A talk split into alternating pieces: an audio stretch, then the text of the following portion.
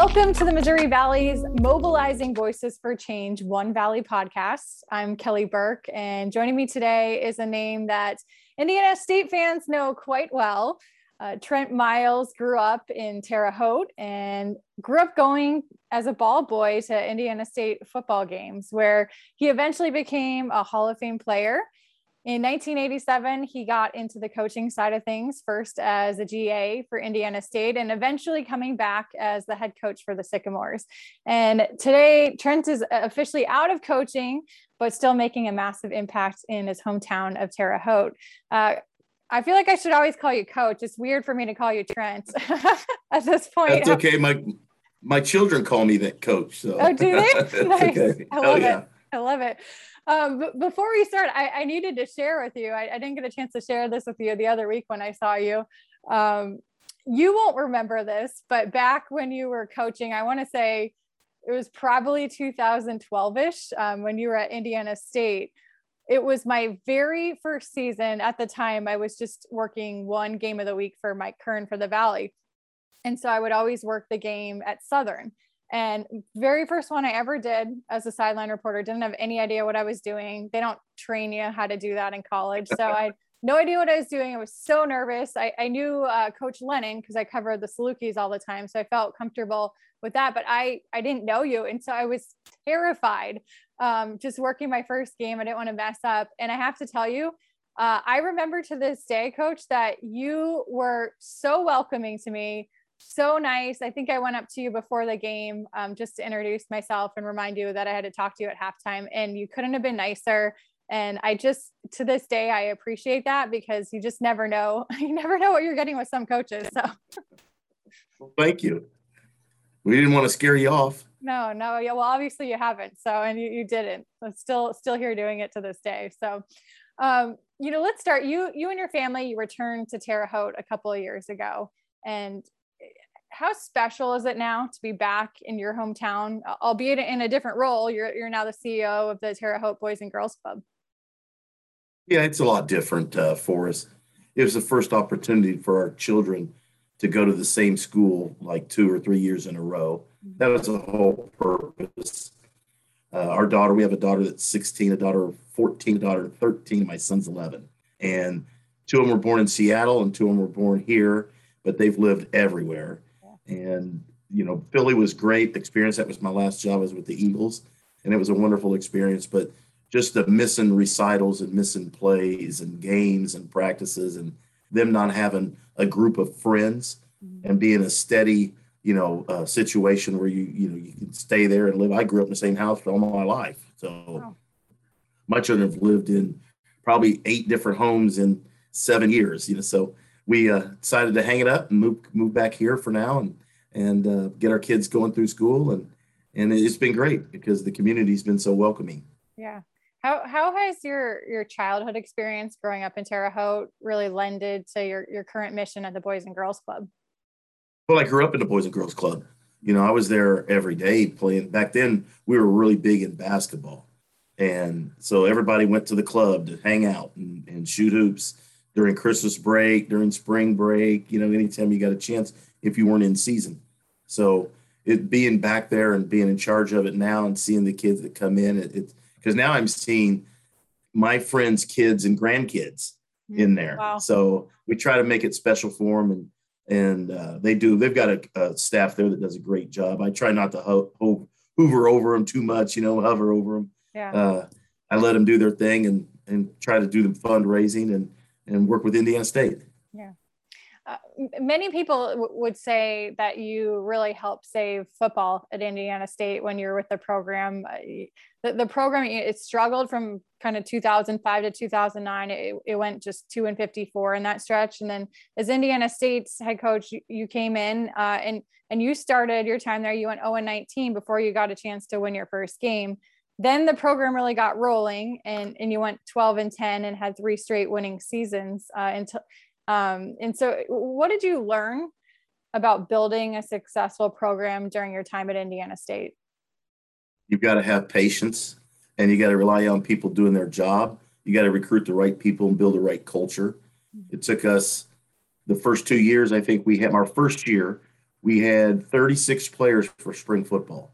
So we couldn't even have a normal really? scrimmage. Wow. Yes. And we had, you know, football wasn't important to a lot of kids. Before I got the job in December, they were on Christmas break. And when I when they came back, uh, I sat down with the academic people, and a lot of the players had scheduled on purpose classes at during the times that we had practice. So I made so the very first spring we said, okay, we're going to find out who's committed or not. We had taping that began at uh, four in the morning, and we were on the field by five and off by seven so they could go eat and go. There was no there was no classes at five in the morning. Yeah. So we got them up and worked them, and and uh, the ones that stuck it out and and made it ended up being winners. So, you know, it was just changing a culture, getting guys that that love the game, wanted to be around good people, people that uh, care and give back. And the, the, greatest thing about it is we got quite a few of those guys that were on those teams that are now coaching. Right. So yeah. Yeah. You're right. Yeah. Makes you feel pretty good about it, you know, but yeah. it was the culture. It was, you had to change the culture and get it to where you, you know, there was no excuses. You had to go to class. You had to do community service. You had to perform in every day in life, not just trying to be a good football player. You're someone you, you bleed blue. How, how full circle was it going from a ball boy growing up, uh, going to Indiana State football games, to then a standout player, to eventually coming back as a head coach? Oh, it's it's it was crazy to be honest with you. Just because a lot of those guys that played in the in the '70s come around and they remembered me. Mm-hmm. Um, Cam Cameron, Cam Cameron, who went on and became an NFL head coach. Yeah, his dad, his stepdad was the head coach, so everybody knew Cam and myself. And so we got to know those guys. And I thought the world revolved around Indiana State football. And back then it was the Dallas Cowboys. That's what I thought football was only those two teams. And realized that, you know, there's a bigger world out there. But it's special because it means so much. You grew, my dad went to Indiana State and graduated, played on the baseball team. My brother played on the base, the World Series in '86 baseball team at Indiana State. Uh, everybody in my family is Indiana State people, my uncles, everybody. So to be able to go there and play there, coach there, GA there, you know, ball boy there, and now do radio there. It's it, it take a lot of pride in it because you know, no, I don't think anybody bleeds blue more than I do. Yeah. How how competitive was it in your house with your you know your brother? Because like you said, he was a good athlete too. Yeah, very competitive. He's two years younger than me, so it got to it, it would get kind of tense sometimes, but we always had each other's back. I was proud of him. I made that drive all the way out there to Omaha to watch the College World Series, and nice. they didn't win. They got beat the first two games. I think Oklahoma State had Robin Ventura back then, and mm. I think uh, he was the one that knocked him out. But it was it was you know you have each other's back, and it was great to support them. And you know I, I still see people. The head coach uh, from then, Bob Warn, still around. So I see Bob and his wife Bonnie, and and it just now I feel starting to feel old because we sit around and talk about old times everything. So I try to stay away from them so I don't get too old too fast. it's it's ironic we're taping this this week because uh, you're getting ready to, to go to Fargo um, as part of the, the Indiana State broadcast team uh, Indiana State is going to take on North Dakota State this week. And, you know, back in October 13th, 2012, uh, it, it, was one of your teams. You go into Fargo and you upset the number one team in the nation at the time, North Dakota State. And that was one of the seasons they went on to win the national title. What do you remember about that trip and about that game? Defense. I remember defense. Our defense showed up. We didn't score an offensive touchdown. We scored two defensive touchdowns. Johnny Tawala intercepted two passes around and back for scores. I remember Jesse Minter, my defensive coordinator, he and I just looking at each other, going, hey, "We could do this." You know, we were we were trying to talk the kids in the, on the sidelines into, "Hey, we can get this done." Yeah. And we had a tough group of kids. I mean, those kids, little undersized, and you know, they but they they fought, they played well. Um, they weren't going to be denied, and and I reminded when I was with the Eagles, I was in a I was in the quarterback room uh, when Carson Wentz was the quarterback, and in the NFL on oh, wow. Saturdays, most of the players wear their college hoodies in. Yeah, yeah. So I called Indiana State and had them send me a hoodie so that next Saturday when I went to went to the meetings, I had my Indiana State one on. I made sure that Carson Wentz kept seeing, you know, what was and I his response was, "Well, I didn't play. I was the backup, but hey, it doesn't matter. You're still advising, and we got you." yeah. So it, was a lot of pride in that day. It will last forever I mean, I yeah. never forget it. I mean, we beat the number one team in the nation on the road and didn't score an offensive touchdown. So I'm pretty proud of, of everybody for doing that because it just you had to tough it out that game. Yeah, yeah, crazy. Uh, you're, and I was lucky. My daughter was there. My wife was there. Oh, we nice. Took, uh, on the plane uh, to go to the game, and one of the kids that was a friend of my daughter back then um, was on the plane. Now has been offered a scholarship to be a quarterback at Indiana State. And I have wow. pictures of he and my daughter hanging out in the locker room. But I keep telling him he needs to pick Indiana State. It's destiny. Yeah. Wow, that's awesome. What a yeah, what a full circle moment.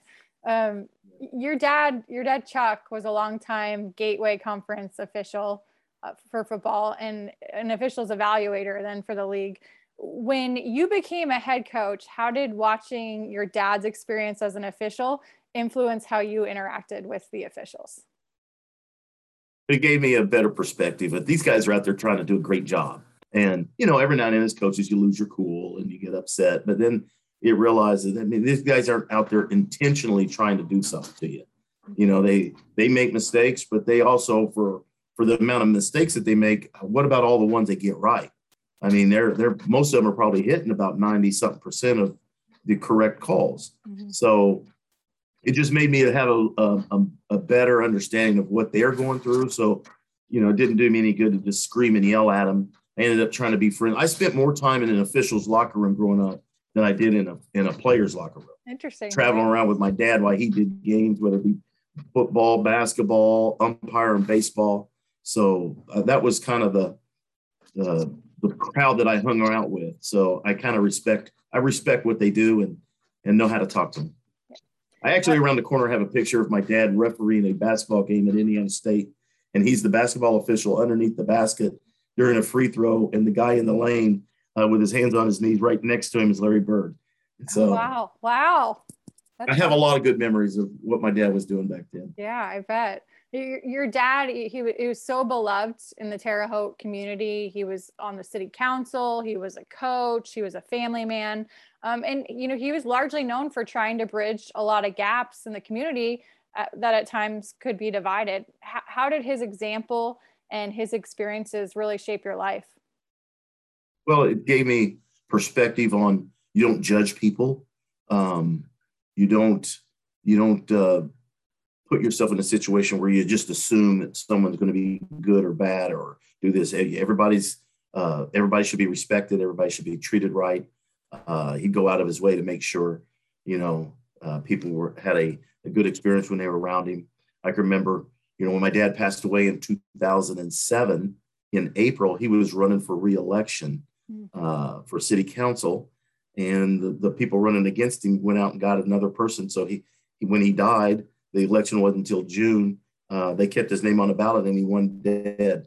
So he, my mom had to take his seat because I lived at that time, I was coaching at the University of Washington. Yeah. So, you know, I'd hear stories about him. People come up to me every day. You know, I loved your dad. He got me a job. He gave me my first job. At one point, he was the personnel uh, director at uh, Columbia House. Remember the old 1400 North Fruitridge? If you pay a yeah. dollar, you'll get 10 CDs or albums or whatever my dad was a personnel director there. Wow. And then he was at human resources at the hospital. Okay. So he would hire a lot of people. Yeah. And yeah, I get those stories all the time. You know, hey, your dad introduced me to my wife. And, you know, there was a, a parent came up and, and pulled me to the side and said, no one's supposed to know this, but there was a house fire and my sister and her kids passed away mm-hmm. and they didn't really have anything and they didn't want anybody to know this, but your dad went in and paid for their funeral. So, wow. you know, just little things like that kind of make you, you know, it, it's kind of hard shoes to, to fill. Yeah. You I, I can't live up to, to what he's done and what he's doing, but, or did, but uh, it's nice to know and, and hear, have people say those things in front of my children because they, they weren't around. He wasn't around. He passed away when our oldest was only two and our yeah. second oldest was like a newborn. Mm-hmm. So my youngest two never ever saw him or other than pictures. So it's good to hear people talk about him in, in a good way because yeah. there's a lot of negative out there in the world now. Oh gosh, you know, especially with social media. Very divided. Yeah. Yeah. Um, it's divided here. So. you, you know, a- after your dad passed in 2007, you developed an acronym DASH, which stands for discipline, attitude, sacrifice, and habits. What's what's the backstory behind DASH as it relates to your father? Well, we were standing around looking at the at, we were at the cemetery and they just got you know when they when they when you pass away and you have to have the funeral they don't put the headstone on there uh, right away it takes a while to, to make it and let the earth settle. So we went out there when it was done and i saw his name in the year 1932 and then a dash and then 2007 when he went out. So i figured you were just talking to a couple coaches and talking to people hey you know what you think about it you know that the year you're born you have no control over. The year you go out, you have no control over. But that line in between that dash, that you have control over. That's your lifeline. That's everything that you do, how you affect people, how you affect your your world and and help others. And the only way to do that is be, by having discipline, a positive attitude, make sacrifice, and create really good habits. And that's how we came up with that. We sat around and brainstormed it. I wish I would have patented it because now I heard there's people using it on video. Oh, really? Oh, there's gosh. people, there's stuff on YouTube. Oh, yeah. yeah. So it's really good uh, just to, to think about your lifeline and, and how you can control it and figuring that, you know, discipline, get up in the morning, eat right, do the right things, you know, treat people the right way, be where you're supposed to be when you're supposed to be there, do what you're supposed to do when you're supposed to do it. That's discipline. Pretty simple and always having a positive attitude, even when times are, you know, been very easy after the second year at Indiana State say, nope, this can't get done. There's no way. But you just kept a positive attitude and then uh, sacrifice. We all have to make sacrifices. My kids and my wife have made sacrifices their whole life up until now for me. So now it's time for me to sacrifice for them yeah. so they can have a great experience. And then the habits, you got to have great habits, work habits, healthy life choice habits of how you eat, how you, you know, treat your body, how you treat other people, just good habits, just getting up and being a good person that day. Yeah. That's how we came up with it. You you mentioned your your oldest daughter Kaylee, and I, I was reading something when she was eight years old. This is when you were at Georgia State. She said she was going to be the first female football player in Georgia State history. Fast forward now to to now, she's in high school and she's playing as an offensive guard and on the defensive line for Terre Haute South JV's football team. How have you been one of the biggest champions for her dream of playing football? Well, I just told her, and as I tell all my kids, you can do whatever you want. I'm 100% behind you. I'll support you. My wife will all support you, but you have to do something. Mm-hmm. And she was around. We had a locker for her. So when we were at Indiana State and Georgia State, she had a locker in the locker room with the coaches. Awesome. She was always around. I took her to every game pulled her out of school and took her on road trips, just had her around uh, so that she could uh, see it. And, you know, she's, she's doing well. She loves it. I've never forced it on her. I'm never going to tell her that she can't do it. I'm never going to tell her that she has to do it. You know, she figures it out, but she got to dress out this year as a sophomore. She dressed for all the varsity games. She's played in a couple varsity games and uh, she's loving it. She has a great time. They're getting ready for the playoffs, the sectionals. They play Friday it's the number two team in the state. So good luck to them. But you know, then she goes into wrestling. She wrestles. She finished eighth in the state last year as a freshman oh uh, in wrestling in her division. So then she goes into track and does shot and discus. And I have two dancers oh, that, nice. uh, oh yeah, my sister lives here in town and she owns a school of dance. Okay. And uh, I have two that are really good at dancing. And then my son plays whatever sports on television. Nice. He's going from football. He just played youth football. Now that season ended, and he's starting. He's got basketball tonight. So whatever's on, he's going for. So they all have to do something, but uh, we're behind him and support him 100. percent How how much does Kay- Kaylee pick your brain about football and X's and O stuff? It it's funny is that she doesn't really. She will. Yeah. She'll ask me stuff, but she's a very loyal person. So if I go to her I'm not the dad that I'm not a helicopter dad. I'm not, I don't go to the practices. I show up, I stand in the end zone uh, behind the fence for the game so I can, I, I can see the blocking schemes. You know, I don't say anything to the coaches or because a couple of the coaches play for me. So I don't really say anything. but when I ask her, I'll ask her a question like, hey, how are you guys blocking power? And she'll start talking to me about it and I'll give her some suggestions and stuff. And then I'll say, Hey, well, what about this? How come you guys you're not on our team, Dad? My coach knows what he's doing. You can't coach me. I said, Oh, I'm not trying to coach you. I'm just trying to make sure that you know, you know, what, what what's going on in there. If anybody ever has any suggestions, I'm here for you. So I try not to push it on them. I try to stay away from that because she gets she's got some good coaching. Yeah. You know, Brock Lowe that played fullback for us here in, tailback uh, with Shakir Bell.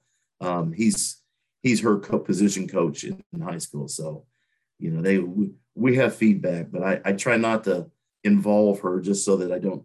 She's just loyal. Whatever their coach tells her, she's going to get it done. Yeah. So I try not to try to make corrections or anything just because I'm not trying to show anybody up. Yeah, no, that makes sense. Uh, as a former coach and and but also a, a, girl dad, what what excites you about her playing football and, and what scares you? There is, I'm not scared at all uh-huh. because she's got a helmet and shoulder pads and she knows how to keep her head up and shoot, shoot her hands. She knows technique. She'll figure it out as she goes when it comes to size that she won't probably be able to stay at offensive line as she gets older. Probably next year she might have to move like outside linebacker or something. Yeah. That, so I'm not scared of her getting hurt or anything like that. The thing that excites me the most, there's no greater joy than be a dad and stand there at a high school football game and you can hear numerous kids yelling, he just got tackled by a girl or he just got blocked by a girl. And it just, you're slapping high fives with your wife, you know, and you're like, yeah, that's right. And so that, that, that is the biggest thing. That's a big thrill. Yeah, I'm sure. to hear that. Oh, amazing. I love it. It's putting tears in my eyes hearing that. you spent you, know, you spent some time in the NFL with the Seahawks, the Packers, and, and most recently the Eagles. You were uh, the offensive quality control coach and assistance running back coach. And correct me if I'm wrong there. Um, what's something people don't realize about that Super Bowl winning season uh, when you were with the Eagles? You know, on my end, it happened so fast you know, I was at Georgia State and that didn't work out. I was actually going to University of Cincinnati. Uh, my uh, Luke Fickell's the head coach, but my my daughter that plays Kaylee, mm-hmm. her godfather is Mike Denbrock, the offensive coordinator. We were together at uh, Stanford, Notre Dame, Washington, and then he came with me to Indiana State, and then he got hired at Notre Dame. So I was going to go stay with him and be an analyst at the University of Cincinnati. I went to I went to the Eagles to go to training camp as an intern because the guy that was our GA, John DeFilippo, was the quarterback coach. And he said, Hey, you can't sit on your butt, you know, get up here and we'll just go to you just do the internship and then go back and go back to Cincinnati. I said, Okay. So I went up there, did the internship, left, was at Cincinnati, and then when they called me and asked me to come back, and, and they had a job for me. So I went back and I was there for the two years. I don't know if people realize how much you put into it in the NFL. You know, uh, the the role. I wasn't going to just come in and take somebody's job. I mean, it, they they made a role for me as the you know offensive assistant, quality control, uh, coaching assistant, whatever you want to call it. And it's just the amount of hours mm-hmm. that you put in are not conducive for a 50 something year old guy with four kids. Yeah. You know, I mean, it was just you get in. It was great. I loved it. I loved all those coaches and that organization. And they got I got a Super Bowl ring, you know. But I don't know if people realize that my wife and kids stayed in in Atlanta that year. I lived. She had a brother and his wife that lived in right outside of Philly, so I lived in at their house. But I was going into work at five thirty in the morning on Monday, and there's nights. There's probably times most of the time during the season you didn't get home until like Thursday about eleven o'clock at night. Wow. There's a lot of work to be done. So yeah. kind of where wears you, but at the same time, it's it makes it fun when it comes to those Super Bowl. You know, you getting in the playoffs, it's all worth it. Yeah. You know, so it was that, and I don't know if people realize it. There, everybody was so worried about the Patriots playing the Patriots in the Super Bowl and all the rumors and things about you. Your room's going to be Belichick's going to bug your room, and they're gonna they're gonna find a way to get your scripts. So we kept a shredder you know, because you stay in a hotel for a week and we have conference meeting rooms. We kept a shredder in the meeting room. And then at the end of each day, we would take all his practice plans and scripts and shred them. But that wasn't it because they were like, nope, just shred them's not going to do it. They can pay people to come in and put those things together and and read them. That's just how secretive they are. So we had to keep a big hefty bag And after each time we shredded stuff, we put it in a hefty bag, took it, uh, took it to my room in my hotel room and left it in, They put it in the closet. On the day of the Super Bowl, me and my wife get all the all the hefty bags of shredded documents that we were scared that the Patriots were going to get. Took them to a, a rental car, put them in the back of a rental car, drove them to a dumpster down the street and jumped them in the dumpster, figuring there's no way in the world they can piece all that stuff together in time. So, God, well, obviously it worked out. it, it, was it was crazy. So, oh my gosh, it, it was it was fun. Yeah, yeah, great experience. Yeah, wow, that's incredible. Standing on the, I wasn't even worried about the game. You know, you, you knew you were going to play well in the game Darren Sproles and myself wanted to make sure we got out on the field early enough because on the jumbotrons they were showing all the parties, mm. and Darius Rucker was playing live, and me and uh, Darren Sproles had wanted to get out there in time to stand at midfield and just watch his concert. We weren't worried about pregame warm-ups or a Super Bowl. We were more worried about making sure we got to see Darius Rucker. That's hilarious. I love it when you were at Indiana State, you were you were just the second African American football coach in school history, following Lou West's tenure. How did that play into the normal pressure you, you already felt to turn around a struggling program? Well, I it did. To be honest with you, it really didn't play a big role to me. I knew in some people's eyes it would be, but I'm different. I had a different situation than Lou did because he's not from here. Mm-hmm. You know, I, I, mean, there were people that were in the administration here that have known me since I was a little kid and knew that I was a ball boy and a student and a GA. So it was a little different. It was, it, to me, it was more pressure because if I was told, usually when a head coach signs a contract, it's five year deal, it's first year deal.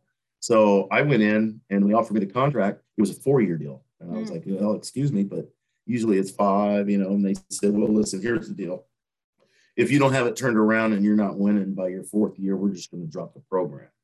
So then you got to figure the pressure you feel as a former ball boy and player and and GA there that oh my gosh, it can't get dropped on my watch. Yeah. You know, and, and I would that would live with me the rest of my life. So those were the extra, those were the pressures. Nobody could put more pressure on me than myself. Mm-hmm. But that was the pressure that I felt was if we don't get this right, then it's going to be gone and all my former teammates and those guys that played in the 60s and 70s that knew me are going to look and say, hey, why couldn't you get this saved? So it wasn't so much about anything else other than making sure we got it to the point where they quit talking about dropping football and they quit talking about it and they did. So that that was the that was the most pressure. It wasn't so much anything else, you know, because I, I I know the heartbeat of Terre Haute, so I kind of get an idea of how it works here. And so I, I the the pressure whether you're African American or not that was secondary compared to you got to we got to make sure this program survives. Yeah. Everything yeah. was done in the intent of saving the program and playing kids and, and winning games. Yeah, mission accomplished, obviously. Uh, one of the reasons of many that I love football and, and sports is that it, it's such a melting pot of different backgrounds and races and socioeconomic experiences and just life experiences from your time in the NFL, why why don't why do we not see more head coaches of color represented, particularly in the NFL ranks? Because you don't hardly have any. I don't think you have any owners that are uh, of color of that are not, you know, a minority. There, I, I I'm trying to think off the top of my head, but no, I, mean, if you don't have an owner mm-hmm. that's willing to do that, most owners do what they feel comfortable with they're going to hire the people that they know. You know, I know they have the Rooney Rule, and you're supposed to interview, but you know, and I know that that can that can be a farce. They can go around that and call one of their assistants in and say, "Hey, we interviewed. We interviewed a minority." You know, knowing that he wasn't going to get it. So it's a, to be honest with you, it's an old boys network. It's hard to break um, until there's more, unless there's owners or people in, in general managers that are in position to do the hiring because there's a lot of good qualified African American and and look at Ron Rivera. Um, I think Ron is Hispanic. Yeah. You know, I'm, i think so. So there's there's Tom Flores. There's there's people you know that uh, are of color that are out there that are good enough. It's getting that change. Who's going to be the first one to say, "Hey, this is how we're going to go"?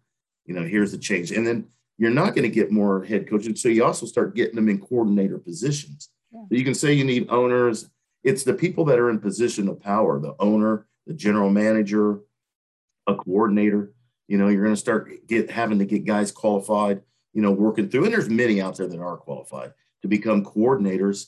And then they can say, you know, well, hey, he's been a coordinator and been successful. Let's give him a shot. So, you know, and that's how Marvin Lewis became one. I was Marvin's graduate assistant coach at the University of New Mexico. And he did such a great job of climbing the ranks as a position coach, linebackers, you know, and then all of a sudden he's a coordinator, did a great job, had an outstanding defense. They won the Super Bowl when I think when he was with the Ravens, and he gets a head job. So hopefully that you know that trend will go. And once once we start getting more guys in position of like coordinator positions, GM positions, maybe an owner here and there, and then then it'll change. It'll start changing. Yeah, it's interesting because I was just I was just talking to my husband uh, Sunday. We were watching the Bucks game here at home, and um, we were talking about um, Byron Leftwich, the offensive coordinator of the the Bucks, and they said, I you know I I would think in the next year or two he's probably going to get a, get a head coaching position just because of the job he's doing with the Bucks right now. Yeah, and Bruce Bruce Arians is a great guy to work for. If you notice his other coordinators, Todd Bowles. Yeah. And yeah. they do a great job. You know, so he's got two African American coordinators, and I know he's going to try to get them head jobs. It's just getting the right owner to listen. You know, because they see these shiny toys out there, and they think, uh, you know, this is safer for me or more comfortable for me. You know, I mean, it's those guys, and I'm not putting Urban Meyer down at all. Yeah. But you go get Urban Meyer, hadn't been coaching for a while, has had health issues. You bring him into a situation in the NFL, and he's never uh, done that. And now all of a sudden, you've got guys that you've passed over that could that are qualified to do that. So yeah. sometimes it's perception, the owner's perception, who's going to make a splash for him. You know, it's all motivated by money. Mm-hmm, you know, everything has to be uh, about uh, what's going to help bring fans and will I make a splash doing this. So, you know, it, it'll change. I don't know that it when, but hopefully it will continue to change once we start getting people in position uh, like a coordinator job or a GM job or an owner job. Yeah. Uh, th- this season, besides your day job at the Boys and Girls Club, you're, you're working as a radio analyst with Luke Martin on Indiana State football broadcasts. Uh, I'm I'm supposed to ask you how much of a pain it is to work with Luke. Oh, Luke is awesome. Yeah. He's the best. The only thing I get upset with him is that he'll take all the equipment and want to put it all together himself. I'm like, let me help you. You know, I mean, let me figure out what wire goes where.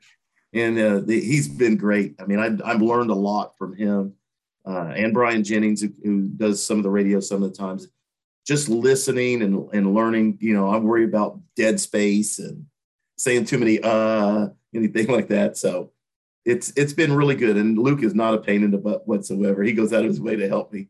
And he's he's he's taught me a lot. So I'd like to keep doing this with Luke for a long time. Yeah, Luke is uh, one of my favorite people. He just uh, uh he's another guy that he he bleeds blue and just uh, just a phenomenal human being. He's genuine. Yeah, he's a genuine totally. good person yeah. and he cares about you and he goes out of his way to help me and i just like to help him but learn how to put all the wires together for him how how natural of a transition has it been going from coaching to the broadcast side of things the only thing that uh, i have ever felt any pressure about is making sure that i don't say a bad word mm-hmm. on the air at coaching every now and then it slips you know so now you can't let it slip but it's been good because i get to talk about football Luke does the play by play. That to me, that's the hardest thing in the world. Yeah. Just sitting there listening to him, he's rattling things off as they happen, and I'm like, how could you think about that? And sounds so professional and so good at it. And all I have to do is sit up there and describe what happened. My my wife told me she said, just remember you're you're you're on the radio, so the people that are listening can't see what's going on. So give them a picture of what's going on. So I try to stay in my world and just talk about the football, the scheme and the decision process and what they're doing. You know, the reason that this came open because they rolled to a, a cover three and the corner was off and they ran a, you know, slant on the backside, just things like that. So people could get a football understanding. Yeah. So I let Luke do all the tough stuff. Yeah. Nice. It's been fun. I get to talk football. I get to live. I mean, it's still in yeah. Yeah, exactly. And you're you don't have, you know, you you can go home after the games and you're you're not having to break down film and get ready for the next opponent or at least not not per se the same pressure that you felt as the, the head coach doing it. I don't think they're going to drop football in Indiana State because I'm in the radio booth. Yeah, nor exactly. do I think they'll ever talk about that again. Yeah, know? I would hope. I would hope not. Um, you you were before you were a head coach. You you were you coached a lot of different position groups, but you uh, frequently coached wide receivers, uh, running backs as well throughout your career. Wh- which Valley receiver and running back has impressed you the most so far this season that, that you've seen? Well, the running back we just saw from Youngstown State, McLaughlin, yeah, really good. Yeah. His feet, his change of direction, his suddenness, you know, he could come to almost a stop and then next step he's like at full speed. You know, I just I know his size is a little small. I think he was a little dinged up. He was really good player. Um, I've been really impressed with a lot of the quarterbacks. The quarterback at South Dakota, mm-hmm. I thought had played very well. Um, the quarter whereas who I'm trying to think of who else I just saw that I thought was uh, was a South Dakota quarter South Dakota quarterback, and I'm trying to remember who all we played. Missouri State quarterback played really well against us. Yeah, Jason. You know, but uh, yeah, I'm interested to see a couple of the other guys. I've I've heard a lot of about them. So it's Luke gives me all the rundowns. Yeah. You know, he studies really well. So he sends me notes and and Seth Montgomery sends me stuff so I could look at it. But I've been impressed with the talent in the in the Missouri Valley. I mean, when you watch it, you've got guys that can play at the next level. It's just getting getting that opportunity, and they will. Yeah. You know, the the the size of the receivers at Missouri State you know, those two, those guys were big and long, and you know, the, the, tight end slash receiver that Youngstown State had, I think is Ogletree. Mm, yeah. Big kid, six foot seven. You know, so I haven't seen North Dakota State or Illinois State or or North Dakota or think that's it. South Dakota State's quarterback was now. See, that was so long ago. I tried to burn that out of my brain. that was one of those games when you walk out and you say it was like 44 to nothing or 44 to whatever it was, and you walk out and say, well, they were about that good. Yeah. Usually, like you walked out of a game at Missouri State and it was like, what, what just happened? We messed up for a minute, like, like two minutes uh, left in the half, and it's just we gave up like 21 points. And so it was like more of a shell shock. South Dakota State just came down and just punched you right in the mouth. And that quarterback was that he made great decisions. So there's a lot of talent. It's it's fun to see. I, I, I truly believe if they allow it, I know they won't, but there's seven teams that can make the playoffs in the hmm. in the Missouri Valley that should be could have yeah. could make it. Now you know and I know they're going to cap it somewhere. Yeah. You know, probably around five. Yeah. You wish it would be more. Hopefully six or seven. But there's teams that are definitely worthy. I'd rather see a a a seventh team from the Missouri Valley in there rather than a two team from the Ohio Valley or any other conference. Be honest with yeah. you. Yeah, no, you're so so right on that. Um, as we talked about, you Indiana State heads to Fargo this weekend uh, to take on North Dakota State, and they do so. They've won two of their last three games. Um, what what are the biggest differences you see in this Indiana State team in recent weeks that's really contributed to the victories? they're playing better on offense. They're more balanced. They're taking. They're more aggressive. They're taking shots. Dante Hendricks is back, and he really helps. Yeah. You know, they also got uh, Hopper back, Michael Hopper back, and he's got some speed. So they're running the ball better. They're doing a really good job of of of being aggressive with the play calling. You know, doing the things that they need to do, and then defensively, I think they've been solid. They've had a breakdown here and there, but they've been pretty solid all year. Brad Wilson, the D coordinator, does a great job putting his players in position to have success. Yeah. Yeah. Unfortunately, I had you guys. They're starting to play like a team. Yeah. Sorry, I mean, that's good. Oh, no, it's fine. Uh, I was just going to say, unfortunately, I had you guys the week of when you played South Dakota and you were incredibly banged up. I mean, you're, you're, you know, your starting quarterback was out. I, I, mean, there's there was a laundry list of guys that were out that game. So it's good to see that you've gotten a little more healthy too. Yeah, we looked like we were running in sand at South Dakota. Yeah, I was blaming it on the turf, but it wasn't. It was them. Yeah, we just couldn't put anything together offensively. Couldn't run the ball. And last game, I think uh, Kerlegrand got had over 150 yards rushing. So when you have balance and you can run the ball and your defense is being solid, you'll have a chance to win all of them. Yeah. Coach, um, I, I, appreciate you taking the time today to, to chat with me. Uh, it's so great to have you back ar- around the league again and to, to, uh, to see you in person last, uh, I guess it would have been the beginning of October. Um, but anything that I haven't asked you that you would like to add or that you think people should know? I'm going to be back one day in it again. I just got to get a couple kids through through their school, you know. But you know, it's I'm very thrilled to be here with you and talking, and you know, just any kind of role I can do to to be with the Missouri Valley or Indiana State in any capacity just kind of feeds that that hunger for me. You know, I I'm around it, but I'm not totally committed until I can get my children, you know, a little bit older, and then we'll get back at it. Yeah. Well, I'm sure I'm sure your kids probably really appreciate that and having you around a little bit more now and, and I'm sure I'm sure they're super thankful for the sacrifices you're making right now. And I got a couple of them that instead of calling me coach, I can tell when they're not happy with me, they call me father. father, come in here. So I, they're not used to me being around as much, you know. Yeah. So I, I I make them change things or put things away or hey don't put your backpack there it goes over there. I kind of wear on them a little bit. I gotta have somebody to coach around. Yeah exactly exactly. Well cool. Well good to good to see you good to chat with you um, and i'm sure we'll we'll catch up again soon